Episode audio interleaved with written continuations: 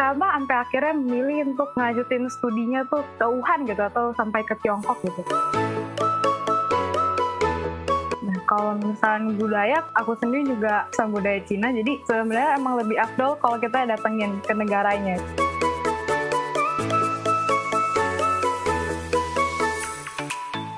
Halo Waners, selamat datang di podcast PPT Wuhan. Kenalin, aku Awani, mahasiswa Central China Normal University, host pada kali ini.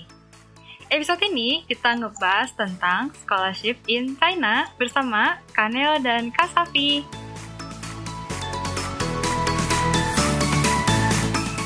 Kanel sama Kasafi boleh nggak nih memperkenalkan dirinya dulu? Oke, dimulai dari saya dulu. Perkenalkan, nama Iya. saya Neo Lesti Prayoko. Saat ini saya mengambil uh, PhD di Central China Normal University, mengambil jurusan hubungan internasional. Saya berkuliah di Central China Normal University, ini sudah tahun kedua.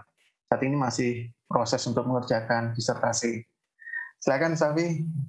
Salam kenal, nama saya Safiana, bisa dipanggil Safi. Saat ini saya sedang berkuliah mengambil S2 saya dengan jurusan Pendidikan Bahasa Mandarin di Huacheng Kecil Daxue di HAS. Eh, saat ini saya sedang menulis tesis, jadi tinggal satu tahun lagi. Semangat. Salam kenal semuanya. Terima kasih. Semangat, semangat kayaknya semangat Kasafi. Siap. Nah, nah episode ini kan kita ngebahas tentang scholarship in China nih. Kalau misalkan ngomongin China itu kan kebanyakan eh, Tiongkok itu kan orang taunya tuh banyak kesempatan buat nyari beasiswa nih. Nah, mungkin Kak Neo sama, sama Kak Safi nih ada nggak sih alasan gitu atau Kaba sampai akhirnya memilih untuk ngajutin studinya tuh ke ke Wuhan gitu atau sampai ke Tiongkok gitu? Ada nggak sih Kak? Bisa diceritain nggak tuh? Kenapa sampai akhirnya memilih buat studinya di Tiongkok? Iya, boleh. Barangkali Safi dulu mau yang mau sharing. Ladies first, silakan. Baik, terima kasih Mas Neo atas kesempatannya. terima kasih juga Wani. Alasan saya, karena saya ingin memperdalam budaya dan bahasa, jadi saya mati-matian berjuang eh, berusaha untuk bisa dapat sekolah berkuliah di Tiongkok. Karena eh, suasana ilmu mungkin ilmu akan sama, namun eh, apa yang akan didapat itu tidak akan sama dengan kalau kita belajar bukan di negaranya langsung. Maksudnya eh, feeling atau ambience-nya tuh akan berbeda seperti itu. Itu yang jadi salah satu alasan saya untuk melanjutkan studi ke Tiongkok. Seperti itu. Terima kasih Awan. Silakan Mas Teo. Ya, kalau menurut saya ada beberapa alasan membuat saya ingin melanjutkan studi ke China. Yang pertama mungkin kita lihat bahwa sekarang perkembangannya China di bidang ilmu pengetahuan dan teknologi sangat pesat ya, sangat maju untuk di negara Asia. Kemudian yang kedua, juga kalau kita lihat jumlah mahasiswa asing tertinggi di Asia itu China menempati ranking 2 setelah Jepang. Jadi untuk mahasiswa internasional rata-rata untuk di wilayah Asia banyak yang memilih ke China. Nah, jadi hal ini menjadi salah satu yang membuat saya pribadi tertarik untuk melanjutkan studi ke China. Di samping ilmu pengetahuan apa perkembangan IPTEK, kemudian juga sasaran atau tujuan dari mahasiswa asing. Yang ketiga juga biaya hidupnya juga karena masih sama-sama Asia, jadi masih murah lah, masih sama sama kayak di Indo. Benar-benar. Hmm.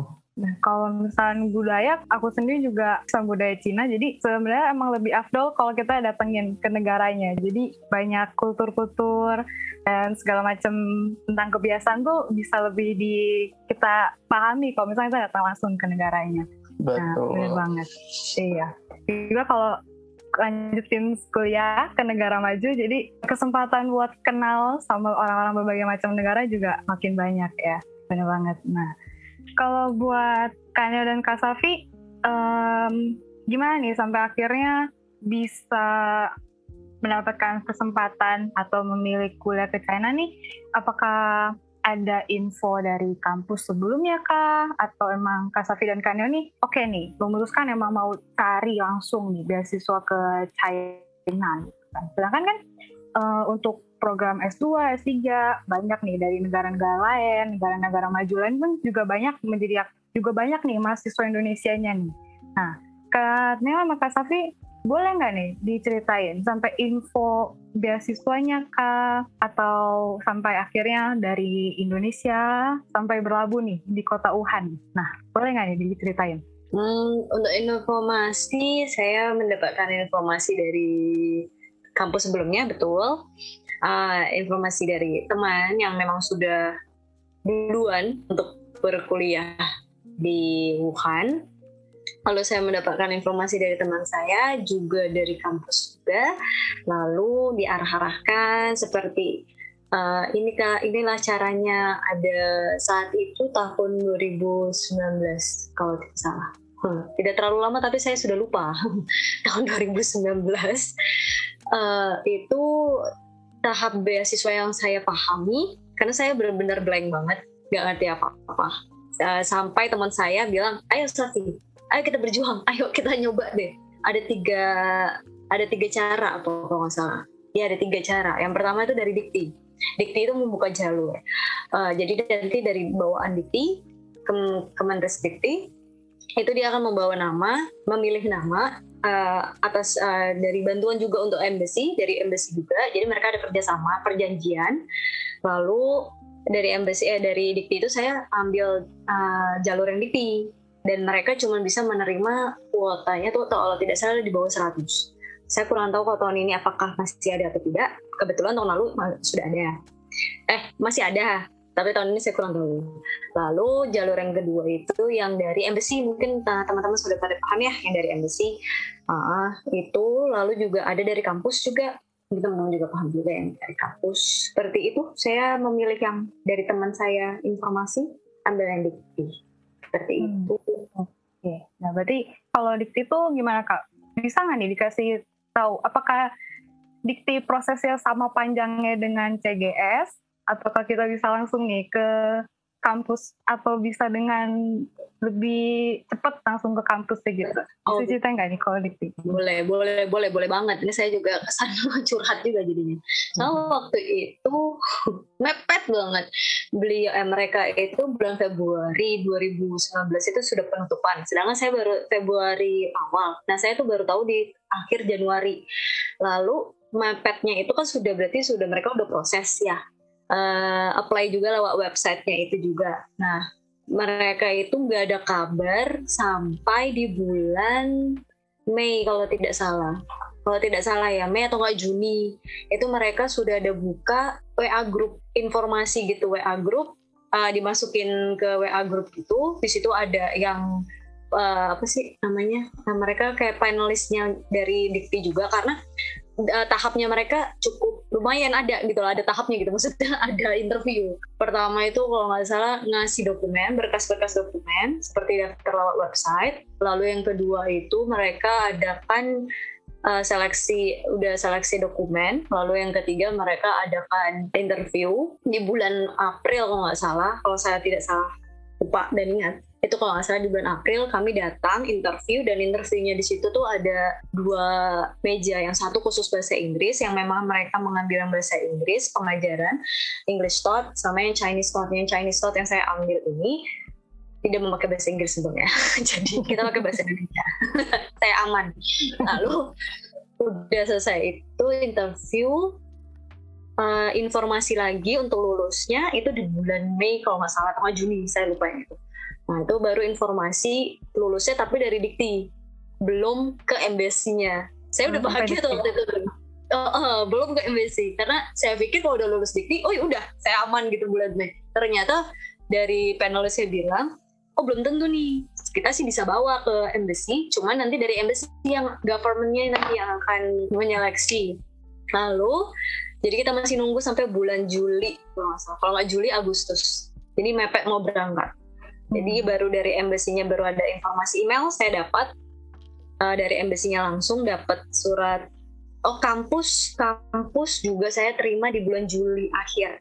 Ya, Juli akhir kampus saya sudah dapat LOA-nya, LOE-nya. Lalu hari eh bulan Agustus dapat LOE-nya yang hard copy dari embassy sekaligus juga pengumuman penerimaan dari embassy bahwa beasiswa terima saya ngambil ke embassy langsung ngurus visa dan tiket dan segala macamnya seperti hmm. itu prosesnya okay, berarti prosesnya panjang dan waktu untuk sampai ke finalisnya juga lumayan lama ya dari Januari Februari sampai Agustus iya oke okay. berarti penjuangannya panjang juga nah luar biasa oke okay. luar biasa silakan Mas Neo lanjutkan Mas Neo ya, okay. sedikit menambahkan dari Safi. Kebetulan saya kan juga dulu sebelum kuliah uh, yang S3 kan kerja di konsultan pendidikan, tapi untuk khususnya untuk kuliah lanjut kuliah di China. Jadi sedikit menambahkan informasi untuk teman-teman semua bahwa dasarnya kalau untuk beasiswa kita ke China itu ada berbagai macam pilihan. Nanti yang pertama mungkin ada Confus apa CI Confucius Institute. Confucius. Nah ini beasiswa kurang lebih ada yang beasiswa untuk tiga bulan, enam bulan sama setahun. Tapi khusus untuk bahasa Mandarin. Nah, kemudian juga ada beasiswa CGS. Kalau CGS ini kan China Government Scholarship. Nah, kemudian China Government Scholarship ini dibagi jadi dua, dua tipe. Ada tipe A, tipe B. Singkat saya seperti itu ya. Kalau tipe A kita daftar langsung ke kampus. Nah, kemudian tipe B itu kita daftar langsung ke lewat embassy. Jadi setiap kedutaan yang ada di kedutaan China di berbagai negara itu dapat jatah kuota dari pemerintah Cina untuk kuota beasiswa. Dan kuota dan dari embasi sendiri biasanya kadang-kadang itu dipecah lagi kota-kota ini dibagikan ke berbagai organisasi masyarakat ataupun juga di, di kementerian. Seperti sama halnya kayak uh, Safi tadi kan, Safi kan dapat uh, rekomendasi dari Kemendikbud ya. Nah, jadi kalau untuk kedutaan sepengetahuan saya kalau untuk kedutaan besar China di Indonesia itu mereka dapat kuota kuota itu mereka bagi ke berbagai instansi dan organisasi seperti di Kemendikbud kemudian ada organisasi masyarakat kan seperti Perhimpunan Indonesia Tionghoa. Kebetulan saya juga dapat rekomendasi dari Perhimpunan Indonesia Tionghoa. Kemudian juga ada bagian ke Nahdlatul Ulama kemudian ke Muhammadiyah dan organisasi-organisasi masyarakat lainnya seperti itu. Nah Kemudian ada juga beasiswa dari pemerintah provinsi ataupun juga pemerintah daerah. Nah, apa sih yang membedakan antara beasiswa pemerintah pusat? Dalam arti beasiswa diberikan langsung oleh Kementerian Pendidikan dengan pemerintah pusat, eh pemerintah daerah maksud saya. Yang berbeda adalah untuk dari tunjangan yang diberikan. Kalau kita tahu kalau CGS yang beasiswa dari pemerintah pusat itu kita diberikan full ya, full semua dalam arti uh, biaya kuliah kita uang SPP ditanggung oleh pemerintah, kemudian biaya asrama juga ditanggung, dan kita juga dapat living expense ya. Dalam arti untuk biaya hidup. Kalau untuk S1 kurang lebih 2.500 RMB. Jadi satu RMB sekitar 2.200, ya nanti tinggal kalikan aja berapa ya. Kalau S2 dapatnya 3.000 RMB, kalau S3 dapatnya 3.500 RMB. Nah, Kemudian kalau untuk beasiswa yang pemerintah daerah, pemerintah provinsi itu kadang tidak full, kebanyakan parsial, hanya menanggung apa biaya pendidikan sampai asrama, tapi tidak menanggung biaya hidup. Nah, kemudian ada lagi kalau juga ada beasiswa dari kampusnya sendiri. Kadang-kadang kampus juga mengeluarkan beasiswa sendiri dari dana kampus. Namun kebanyakan kalau dari kampus mengeluarkan beasiswa itu hanya beasiswa parsial tidak ada biaya apa tambahan tunjangan untuk biaya hidup di China. Jadi teman-teman harus cari sendiri seperti itu. Kalau teman-teman ingin mencoba mendaftar beasiswa CGS ataupun beasiswa CI atau beasiswa dari perguruan tinggi, teman-teman harus sering aktif lihat berbagai uh, media, media entah itu media sosial maupun dari media di jaring internet. Jadi teman-teman sering-sering lihat apa website dari kedutaan besar China di Indonesia. Kemudian juga bisa lihat websitenya dari untuk pendaftaran beasiswa CGS. Kalau nggak salah Lai Hua atau apa itu nanti bisa bisa di share nanti untuk websitenya untuk pendaftaran. Nah, kalau saya dulu ambil beasiswa pakai kuota katanya dari kedutaan besar Republik Indonesia, eh kedutaan besar China di Indonesia. Kemudian rekomendasinya dari Perhimpunan Indonesia Tionghoa seperti itu. Oke, nah thank you nih Kanel. Informasinya banyak banget. Nah kalau misalkan tadi kan Kanel singgung dikit nih dari Perhimpunan Indonesia Tionghoa, berarti CGS-nya yang kerjasama dengan INTI. Iya betul. Nah, Jadi, nah, mm -mm. Jadi gimana nih kak? Kalau Dikti, TGS dan CGS ini nih, apakah penyerahan dokumen itu sama atau enggak ada yang sedikit berbeda gitu dari CGS kita harus langsung ke kedubesnya? Kalau untuk penyerahan dokumennya tentu berbeda. Nah, kalau yang tipe A yang langsung ke perguruan tinggi kita tinggal mengumpul kita tinggal upload aja dokumen kan. Dokumennya itu kayak kalau S1 nilai rapot dari kelas 1 sampai kelas 3. Kemudian juga harus ada ijazah. Nah, namun semua terus saya jelaskan aja ya dokumennya ya berarti kan rapot mulai semester 1 sampai semester 5 eh semester 5 berarti kalau mau daftar S1 Kemudian study plan. Study plan ini berupa rencana studi kamu nanti kalau kamu sudah lanjut perguruan tinggi sana, apa yang akan kamu lakukan. Kemudian ada research proposal. Nah, kemudian juga kalau masih di bawah 17 tahun harus ada kayak semacam apa ya, kayak orang tua angkat di sana nanti yang menanggung. Kayak, apa Surat rekomendasi bukan ya guardian parents gitu ya wali oh, ya. Oh, wali guardian letter nah, guardian letter uh, kalau yang masih bawah 17 itu harus ada itu. Jadi harus ada wali di China. Kemudian rekomendasi juga kalau kalau untuk masih mau lanjut S1 berarti rekomendasi dari guru-guru. Kalau mau lanjut S2, S3 berarti rekomendasi dari dosen-dosen. Kemudian juga ada medical check up. Kita harus medical check up ke lab. Biayanya kurang lebih ke sekitar 5, ada bervariasi ya. 500 sampai 1 juta yang pernah aku tahu. Nah, dan ingat semua dokumen ini tetap harus ditranslatekan ke bahasa Inggris atau bahasa Mandarin dan juga harus dicap notaris. Nah, dan ini kalau untuk translate-nya tidak boleh masuk sendiri, harus translate ke penerjemah tersumpah. Nah, kalau sampai kalian translate sendiri nggak diterima nanti. Jadi tetap, jadi ingat, ingat-ingat buat teman-teman semua, nanti kalau mau daftar berkas-berkas semua usahakan ditranslate oleh penerjemah tersumpah, kemudian dibawa ke notaris untuk di stempel.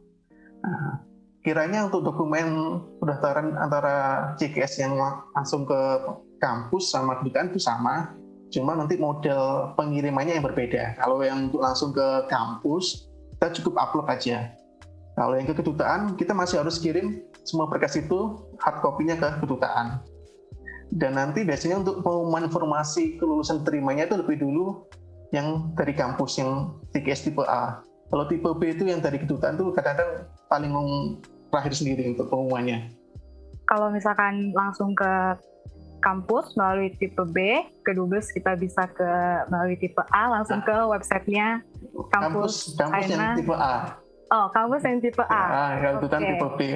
Oh, dutan tipe B. Oke. Okay. Nah, kalau Kanil sendiri saat lagi mengurus berkas-berkas untuk um, beasiswa ini, ada nggak sih kak kendala-kendala yang dihadapi nih, misalkan kayak waktu kah atau um, berkas yang kurang lengkap? Mungkin ada nggak tuh kak bisa dikasih dikasih tahu kira-kira? Iya, yang sering jadi persoalan dari teman-teman yang daftar itu menyanyikan mengumpulkan berkas ya. Pertama, kadang-kadang itu teman-teman kesulitan cari penerjemah tersumpah. Karena kan nggak setiap daerah ada kan penerjemah tersumpah. Cuma beberapa daerah, mungkin kota-kota besar ya kalau mungkin di Jakarta, Surabaya kan banyak terjemah tersumpah seperti itu. Jadi kita mudah untuk menerjemahkan. Yang kedua mungkin juga susah adalah kalau kita surat rekomendasi mungkin juga agak susah untuk, bagi, untuk bagian teman-teman karena kita harus benar-benar cari rekomendasi dari dosen-dosen kita ataupun dari guru-guru kita waktu itu dulu. Dan mungkin yang jadi susah teman-teman juga kadang-kadang bingung itu karena kalau ngurus apa ya kayak study plan sama proposal riset. Kadang-kadang teman-teman itu kadang bingung harus nulis kayak gimana gitu. Strategi lainnya, kemudian proposal risetnya harus gimana seperti itu. Ya untuk tips buat teman-teman semua kalau mau nulis study plan, uh, mungkin teman-teman bisa mengembangkan dulu dari motivasi. Motivasi kenapa ingin lanjut studi ke China. Jadi kita jelaskan dulu motivasi kita untuk lanjut studi seperti apa. Kemudian kita juga jelaskan kontribusi apa yang nanti akan kita bawa setelah kita lulus dari China bagi diri kita dan juga bagi lingkungan sekitar. Nah, jadi yang itu motivasi diri kita, kemudian juga kontribusi bisa kita uh, bisa kita tambahkan pada study plan. Yang kemudian untuk proposal riset, proposal riset ini kadang-kadang kalau untuk S1 kayaknya nggak ada, cuma S2 S3 yang harus ada proposal riset. Kalau proposal riset ini kadang kita susah untuk mencari apa ya kayak LOE, Letter of Acceptance. Jadi kalau kita kadang-kadang kan untuk pendukung kita biar bisa terima beasiswa kan kita harus punya LOE ini Nah, gimana cara kita dapat LOE ini? Kita harus menghubungi profesor-profesor yang ada di perguruan tinggi yang kita tuju. Sebagai contoh, saya kan di CCNU. Biar saya dapat LOE, saya harus menghubungi profesor pada jurusan saya di Human Nasional.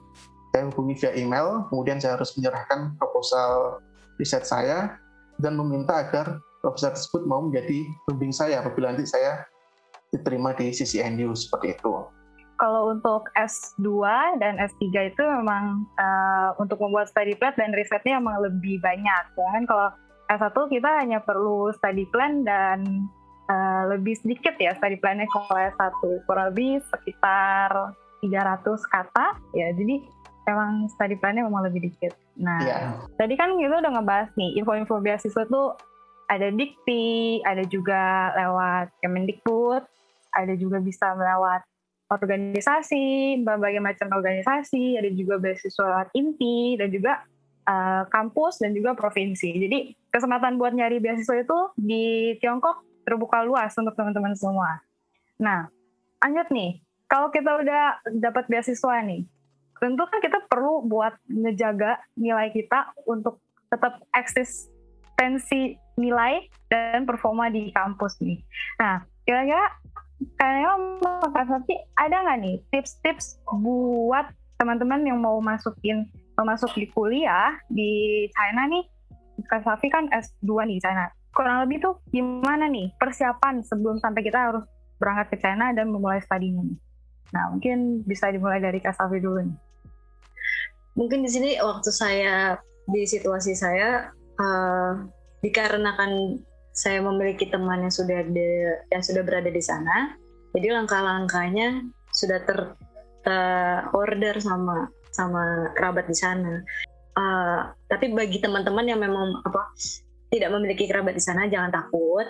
Uh, semuanya pasti akan ada uh, pelayanan yang baik dari kampusnya masing-masing. Gimana order-ordernya seperti apa? Salah satu contohnya dari pengalaman saya sebelum memulai kuliah saya uh, persiapkan dulu pendaftaran di persiapkan dulu pendaftaran di ini apa di offline-nya. Kan online sudah ya. Lalu kita datang ke tempat apa boothnya mereka boothnya mereka ke sana kita selesaikan pendaftaran entah itu foto foto apa kalau bahasa Indonesia KTM ya SWK-nya itu KTM-nya kartu mahasiswanya lalu uh, ambil SIM card. Biasanya kalau SIM card uh, phone China, Chinese apa channel number itu dari kampus sudah dipersiapkan. Lalu ada uh, jurusan apa yang nanti kamu akan tempuh di tahap pertama. Biasanya kalau memang dari sekolahan, dari pilihan pertama, maksudnya dari LOE-nya tertuliskan kalau bahwa kamu harus uh, ngambil bahasa terlebih dahulu. Berarti kamu langkah pertamanya adalah harus ambil kelas bahasa dulu, kelas bahasa Mandarin. Kenapa harus ngambil kelas bahasa Mandarin? Dikarenakan persyaratan untuk mengambil jurusan yang kamu ambil nantinya uh, S2-nya itu adalah tidak persyaratannya belum memenuhi, belum memenuhi persyaratannya. Contoh, untuk S2 adalah HSK 5. Contoh saya tidak memiliki HSK 5, katakanlah.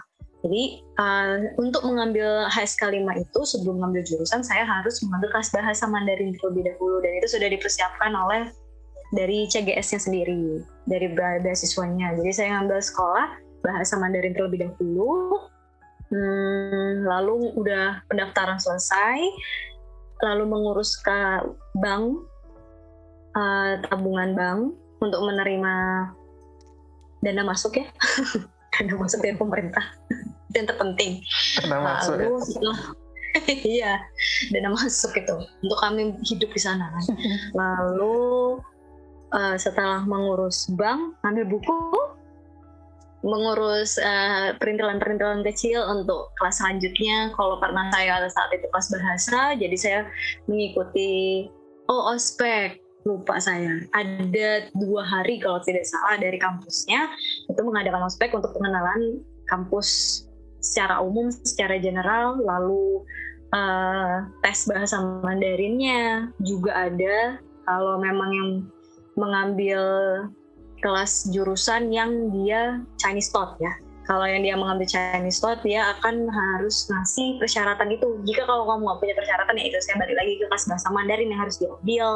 Lalu sudah tes itu lagi dapat jadwal sudah baru mulai masuk kelas bahasa Mandarin. Kalau yang masuk kelas bahasa Mandarin kalau yang jurusan ya dapat jadwal kelas jurusan masing-masing. Biasanya kalau yang kelas jurusan itu langsung ke departemen kalau saya dengar ya dari sebelum informasi masuk ke departemen dan detailnya saya kurang paham kalau yang itu. Ya, sedikit menambahkan tadi Safi sudah lengkap apa yang saya Safi. Saya juga menceritakan pengalaman pribadi saya saja. Uh, memang kalau terkadang kalau kita apa untuk persiapan awal saya masuk kuliah, pertama yang menjadi kendala karena saya itu takut, takut gimana ya, kan beda bahasa, karena pakai bahasa Mandarin. Saya apalagi saya waktu pertama kali datang itu nggak bisa bahasa Mandarin sama sekali saya nggak bisa bahasa Mandarin gimana cara kita komunikasi dengan orang bagaimana kita cari mencari informasi. Terus nanti kalau tiba di bandara siapa yang jemput gimana kita ke kampusnya. Itu sering jadi ketakutan saya di awal-awal saya mau berangkat ke China. Namun itu jangan menjadi sebuah ketakutan untuk teman-teman semua karena ya, seperti yang kita ketahui di China sendiri terutama di Wuhan kan ada banyak ada banyak mahasiswa Indonesia dan mereka ini semua membentuk sebuah organisasi Perhimpunan Pelajar Indonesia, di, uh, Perhimpunan Pelajar Indonesia Tiongkok kan. Nah, kebetulan di Wuhan kan juga setiap ranting, tadi setiap universitas itu ada perkumpulan mahasiswa Indonesia. Nah, jadi saran tips untuk teman-teman yang mau berangkat ke China melanjutkan studi, pertama carilah dulu organisasi dari teman-teman Indonesia yang yang kuliah di kampus yang teman-teman tuju. Biasanya di setiap kampus pasti ada apa organisasinya? Organisasi kayak kalau saya kan di CCNU jadi saya ada PPI, apa PPI atau PPI apa perhimpunan ranting CCNU kebetulan di tempat saya ada sekarang sekarang 40 mahasiswa Indonesia. Jadi waktu dulu saya sebelum datang ke Wuhan saya menghubungi kontak dulu CP dari organisasi apa perhimpunan masyarakat apa perhimpunan pelajar Indonesia hmm, yang ada di CCNU, saya hubungi CP-nya, saya mengutarakan bahwa saya akan datang, dan mereka pasti akan welcome, mereka menyebut saya di bandara waktu itu. Di, ketika saya tiba di bandara, saya dijemput oleh teman-teman dari Indonesia, kemudian juga diantarkan ke kampus, kemudian diantarkan uh, untuk ngurus administrasi, ngurus uh, dormitory juga. Jadi teman-teman gak usah takut. Dan apabila ada kata, ternyata yang di kampus teman-teman nggak ada perwakilan mahasiswa Indonesia. Nah, jadi teman-teman gak usah takut. Ternyata setiap kampus itu menyediakan fasilitas penjemputan di awal teman-teman datang di Indonesia. Jadi kalau teman-teman barusan nyampe di bandara, teman-teman akan dijemput oleh pihak perwakilan dari universitas untuk dijemput kemudian diantarkan ke kampus. Nah, jadi ini umumnya semua kampus pasti melakukan seperti ini. Jadi kalau teman-teman takut atau nggak ada nggak ada teman-teman Indonesia di sana gimana nih nanti di sana nggak usah khawatir ada kok nanti perwakilan dari universitas yang menjemput teman-teman saat datang di bandara seperti itu.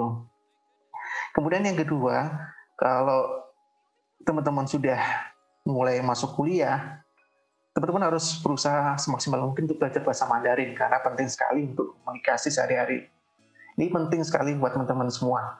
Jadi usahakan meskipun teman-teman mengambil kelas uh, English atau Nah, tapi tetap teman-teman coba untuk belajar bahasa Mandarin karena ini pasti akan sangat bermanfaat dan sangat berguna sekali untuk teman-teman gunakan. Kemudian juga menjadi kendala bagi teman-teman lainnya kalau baru nyampe Cina itu bingung mau cari makan ya. Kita mau cari kebetulan kalau saya muslim kan bingung cari makan halal gimana ya ini. Takut nanti ada apa haram atau apa gitu, tapi tidak bisa dimakan. Nah, kalau berhubung dari pengalaman semua teman-teman yang ada ya ini namanya wawahu alam ya. Kita datang makan makan apa aja ya. Nanti kita lihat ini boleh dimakan nggak? Kalau ayam boleh kalau yang babi nggak boleh. Jadi entah nyembelihnya seperti apa ataupun apa ya kita nggak tahu ya wawahu alam kita tetap aja makan seperti itu. Jadi teman-teman nggak usah takut. Restoran halal juga banyak di China. Banyak sekali restoran halal dari Cina jadi umum umumnya kayak yang buka lami lami milamien itu kan Cina restoran Lamian itu banyak. Banyak kan yang buka restoran Lamian itu orang-orang Cina Muslim. Jadi teman-teman nggak usah takut tentang gimana kesulitan nanti kalau sampai di Cina, gimana siapa yang membantu saya untuk beradaptasi. Pasti ada. Ada teman-teman dari Indonesia yang juga berkuliah di kampus teman-teman yang tuju, nanti yang siap membantu teman-teman untuk adaptasi. Kalaupun nggak ada, ada pihak universitas yang akan datang dan teman-teman juga membantu adaptasi dari teman-teman semua. Dan juga untuk apa adaptasi dengan situasi kondisi budaya, teman-teman harus apa ya bisa lebih fleksibel, bisa lebih beradaptasi dengan situasi kondisi yang ada. Seperti itu, Awani. Saya kembalikan lagi ke Awani.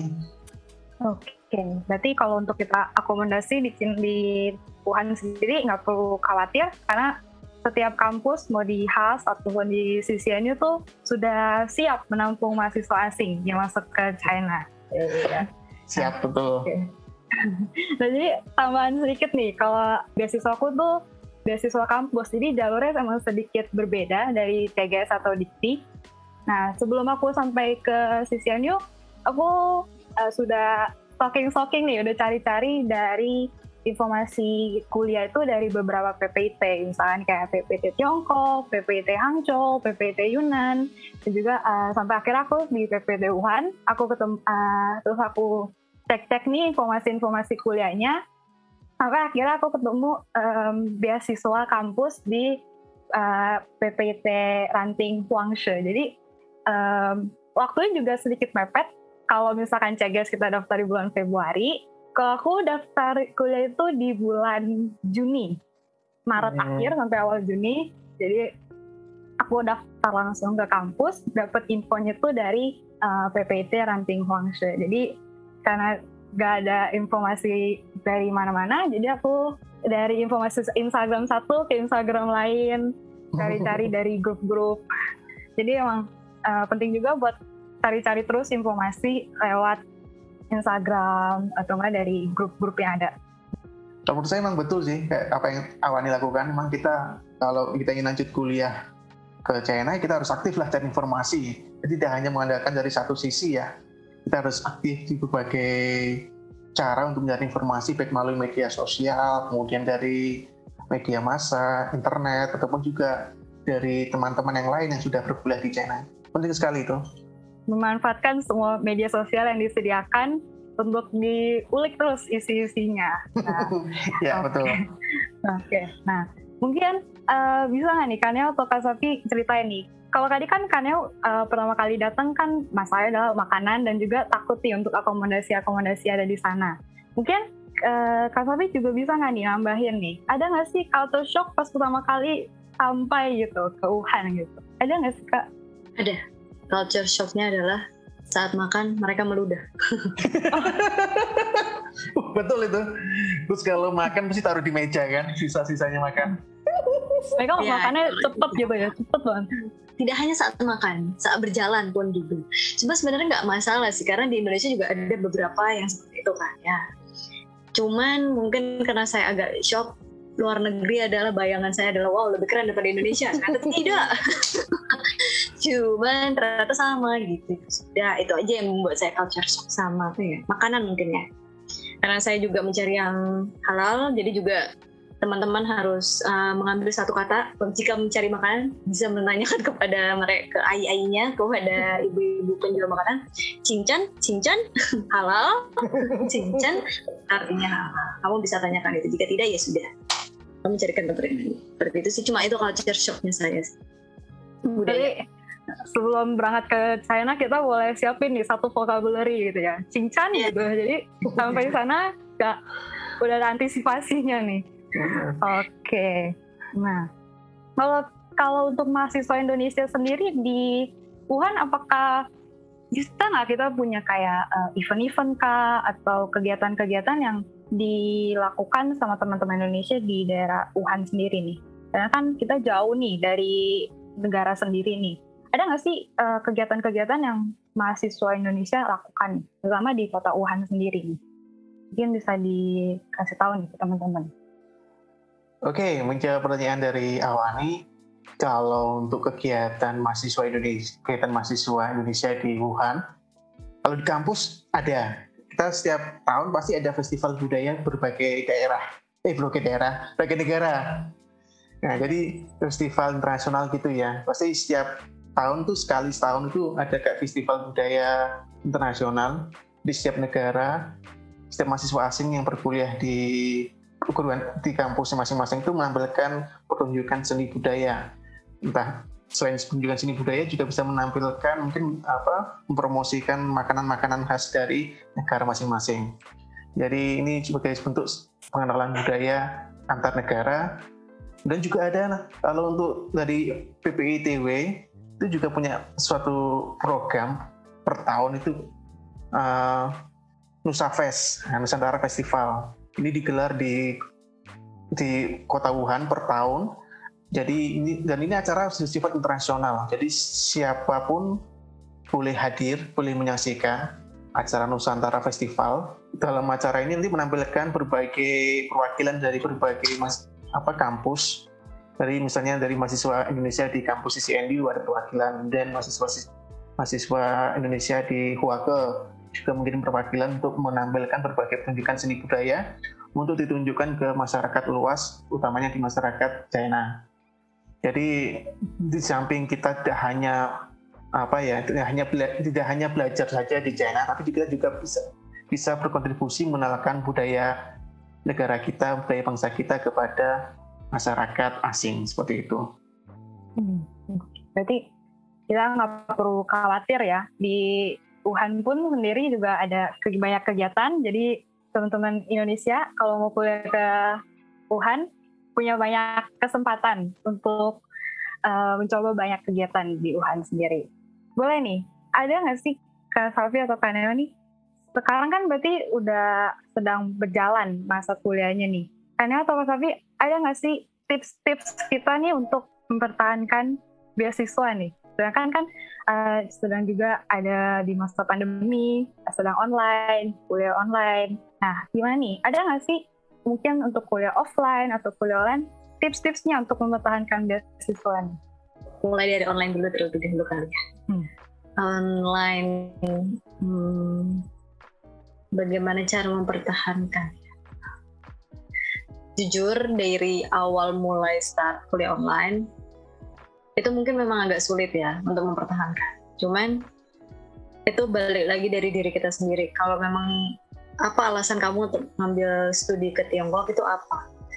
Jika memang ada perubahan situasi seperti ini, kamu harus hadapi. Misalnya seperti kamu harus you have to face the truth gitu loh kayak memang seperti ini keadaannya, usahakanlah setidaknya jika kamu tidak aktif dalam kelas, setidaknya mengumpulkan tugas lah. mengubah tugas itu sudah paling minimum deh. Menjadi aktif. Aktif untuk menjadi mahasiswa mempertahankan beasiswamu setidaknya. Kalau memang tidak ingin aktif jadi saat online uh, aktiflah untuk tetap join dalam kuliah online. Tidak perlu harus mencari juara di kelas tidak perlu cuman bisa mengumpulkan tugas. Dan kalau bisa aktiflah bertanya kepada dosen. Jika kamu tidak berani bertanya di kelas tanyalah lewat chat pribadi ke dosen tersebut. Jika ada pertanyaan yang ketinggalan kan biasanya mereka nggak mungkin dong menunggu kamu yang kalau kamu sebenarnya eh, saat itu lagi partnya lagi nggak paham nih. Kamu nggak enak mau nanya. Kan ada tuh rasa-rasa insecure seperti itu ya. Mau nanya eh tapi banyak nggak ada yang nanya nih aku sedih aku nggak usah nanya Nah, itu jangan dihilangkan tuh pertanyaan itu. Tetap kamu tanyakan, tapi caranya ya kamu diem-diem lah lewat chat kepada dosen. Jadi, apa yang kamu menjadi curiosity kamu itu uh, terjawabkan. Karena kalau kamu nggak seperti itu, akan menjadi sia-sia kuliah online itu. Jadi, apalagi ditambah, kita bukan di China. Jadi, apalagi juga ditambah kamu Chinese Stot lagi. Kalau sudah Chinese Stot, terus kamu online, tidak di China, hilang koi kamu. Apalagi tambah lingkungannya bukan yang berbahasa Mandarin keluarganya ya, bukan yang bisa berbahasa Mandarin ditambah. Hilang sudah kamu tata bahasa, kosakata itu sudah hilang. Jadi harapan saya kepada teman-teman yang akan sedang kuliah online Chinese Thought, uh, aktiflah uh, bertanya kepada dosen. Dosen itu nggak akan bosan untuk bertanya, pasti mereka akan menjawab tetap terus lainnya sama dosen, aktif uh, chat sama teman dari berbagai negara, international student. Cukup itu sih, karena kebanyakan kita pasti akan skillnya ke listening kalau online. Entah itu listening sama ya reading. Baca ya. sama reading kebanyakan iya. Itu juga kalau disuruh sama dosen. Kan kalau enggak kita juga nggak baca kan? Gitu. Koi pun juga kalau ditanya sama dosen. Ya. Eh, jadi kan nggak ada timbal balik lah nggak sama dengan kita belajar di China. Kalau di China kita bisa ketemu dengan Ai ketemu dengan Shifu bisa ketemu dengan uh, Chinese students yang lain. Jadi kita bisa sok-sok sapa lah biarkan lah mereka. Tidak kenal juga tidak apa-apa yang penting kita bisa berusaha berbahasa Mandarin gitu. Itu kamu harus beranikan diri. Itu sih pertama. Kalau yang offline uh, cara mempertahankannya tetap jalan. Kuliah kuliah jalan have fun pun juga ikut jalan. Nah itu gimana tuh caranya? Kamu bisa kuliah pulang boleh tapi bisa juga kuliah main. Tapi itu hebat sih dewa. Kalau kamu bisa kuliah juga jalan tapi kamu juga jalan traveling uh, offline di China di sana kamu juga bisa traveling uh, akhirnya apa nilai kamu juga bagus. Terus kamu punya banyak teman dewa sih kamu. Itu hebat. Itu salah satunya juga sulit untuk dijalani tapi pasti bisa sih. Yang penting kuliah jalan dan kamu harus coba jalan traveling. Jangan nunda-nunda karena kalau nunda-nunda jadinya ya corona jadi nggak bisa ke mana-mana kan Betul. jadi saran saya jangan ditunda gitu Sambil Sekian. jalan-jalan. Oke. Sambil Sambil jalan-jalan sambil belajar bahasanya latihan kali ya. Mm-mm. Jadi kalau offline kalau online pun kita juga tetap harus ada kesempatan buat bertanya, kesempatan buat ngumpulin tugas harus digunakan semaksimal mungkin. Karena Betul. kalau bahasa ntar lupa balik ke Wuhan udah nggak bisa lagi udah kasihan blank. Iya. Iya, oke, thank you nih Kak Safi. Nah, kalau Kak Neo sendiri, ada nggak nih tips-tips untuk mempertahankan untuk Oke. kuliah offline dan online ya? Oke, untuk kalau untuk ini perlu teman-teman ingat kalau kita sebagai penerima beasiswa ada hal yang nggak boleh nggak boleh kita lakukan selama kita ada di China. Yang pertama kita nggak boleh kerja. Kalau sampai kita ketahuan kerja, kita langsung dideportasi. Karena sudah ada Langsung di kontrak, blacklist, ya? Hmm, langsung di blacklist, langsung, langsung dibalikan ke Indonesia. Ini Gak ada SP-nya dulu gitu. ini pernah kejadian ada ada teman yang penerima beasiswa dia nyambi jadi guru bahasa Inggris di China dia ketahuan dia langsung dideportasi beasiswa dicabut. Jadi ini teman-teman perlu perhatikan kalaupun teman-teman kalau udah niatnya mau belajar ke China ya sudah mantapkan mantapkan niat teman-teman untuk belajar. Jangan mencari yang lain. Jangan mencari kerja sambilan atau apa pun karena resikonya besar.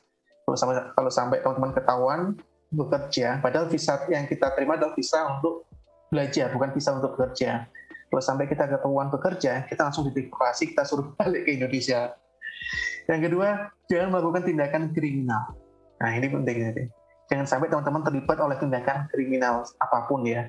Usahakan, karena kita kan sudah berada di luar negeri ya, kita berada di China, kita tidak hanya kita tidak membawa nama daerah kita, tapi kita membawa nama negara kita. Jadi nama negara kita itu kita bawa saat kita ada di China. Jadi kita harus bisa menjaga nama baik negara kita. Kemudian jangan berbuat hal-hal yang dilarang oleh kampus maupun oleh pemerintah. Itu penting sekali. Kemudian bagaimana sih cara pertanyaan beasiswa? Nah, ini juga perlu teman-teman ketahui. Nah, ini untuk beasiswa itu setiap tahun ada reviewnya. Jadi ada review dari pihak JS, JSC selaku pemegang atau selaku pelaksana dari beasiswa JGS. Jadi setiap tahun ada review bagaimana hasil studi teman-teman itu direview oleh pihak dari JSC. Jadi dilihat bagaimana sih perkembangan studi teman-teman selama setahun. Nah, apakah nanti kalau misalnya perkembangannya ternyata menurun, kemudian kok perkembangannya jelek, teman-teman bisa diberhentikan untuk beasiswanya. Nah, jadi teman-teman harus patut apa ya mempertahankan uh, perkembangan belajarnya diusahakan meningkat terus karena itu juga mengaruhi dalam pada review oleh JSC setiap tahun.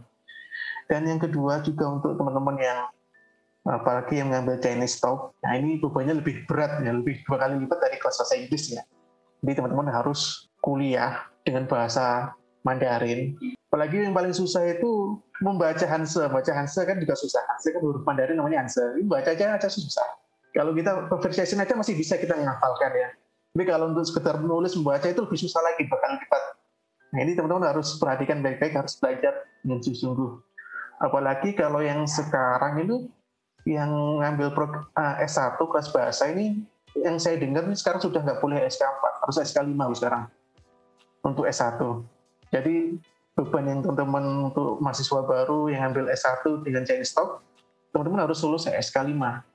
Kalau teman nggak lulus SK5, beasiswanya nggak cair deh. Kemudian udah beasiswanya dicabut, teman-teman nggak bisa lanjut untuk jurusan yang teman-teman ambil. Jadi usahakanlah nanti kalau satu tahun pertama datang, apalagi untuk Chinese Talk, belajarlah sungguh-sungguh karena ini penting sekali untuk menentukan lanjut atau tidaknya beasiswa teman-teman semua. Itu sih sedikit saran dari saya, awalnya.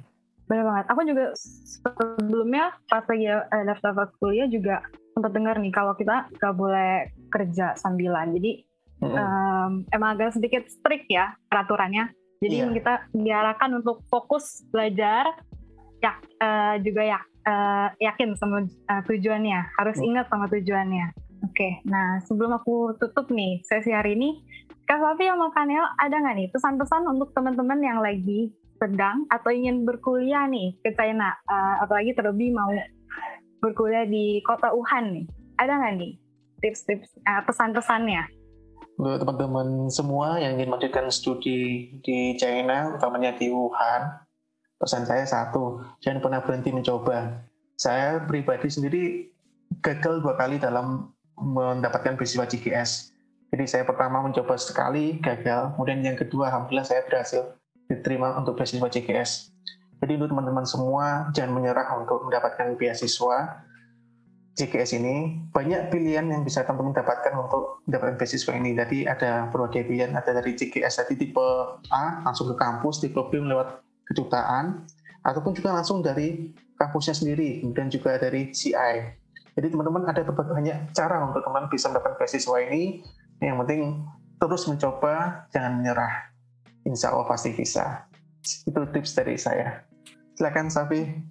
Uh, betul yang dari Mas Neo katakan, jangan pernah menyerah, jangan lepas mimpimu, jangan mundur, tetap terus maju, tetap terus mencoba, dan juga berbanyaklah informasi yang didapatkan terus cari-cari, gali terus. Siapa tahu tidak hanya dari jalur-jalur ini saja, siapa tahu ada jalur yang lainnya yang mungkin memang itu jalan kamu untuk dapat studi di Tiongkok.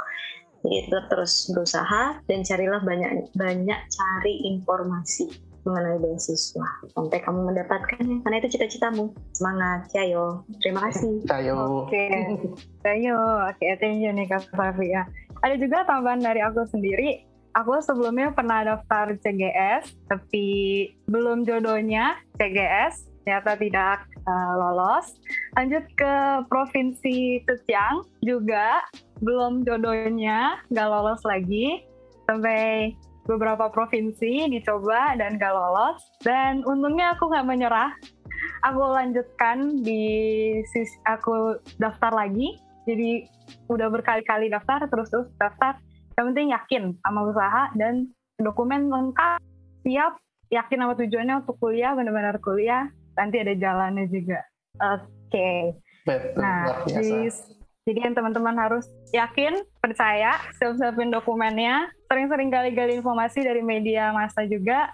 Dan semoga online ini cepat berakhir. Kita bisa cepat-cepat amin. um, amin. Lanjut kita bisa datengin kota Wuhan, lihat betapa bagusnya. Udah kita tahu nih ada event-event dari mahasiswa Indonesia, juga ada uh, teman-teman dari negara lain, teman-teman dari kota-kota lain, dan juga semoga ada berita baik segera mungkin dari Tiongkok, dan juga kita sudah siap kembali ke offline lagi. nah, nah segitu aja podcast hari ini. Thank you Kaneo, thank you Kak Safi. Terima kasih Awani. Terima kasih Safi. Terima kasih Awani. Terima kasih Mas Dika. Iya, sampai ketemu di bulan. Sampai ketemu.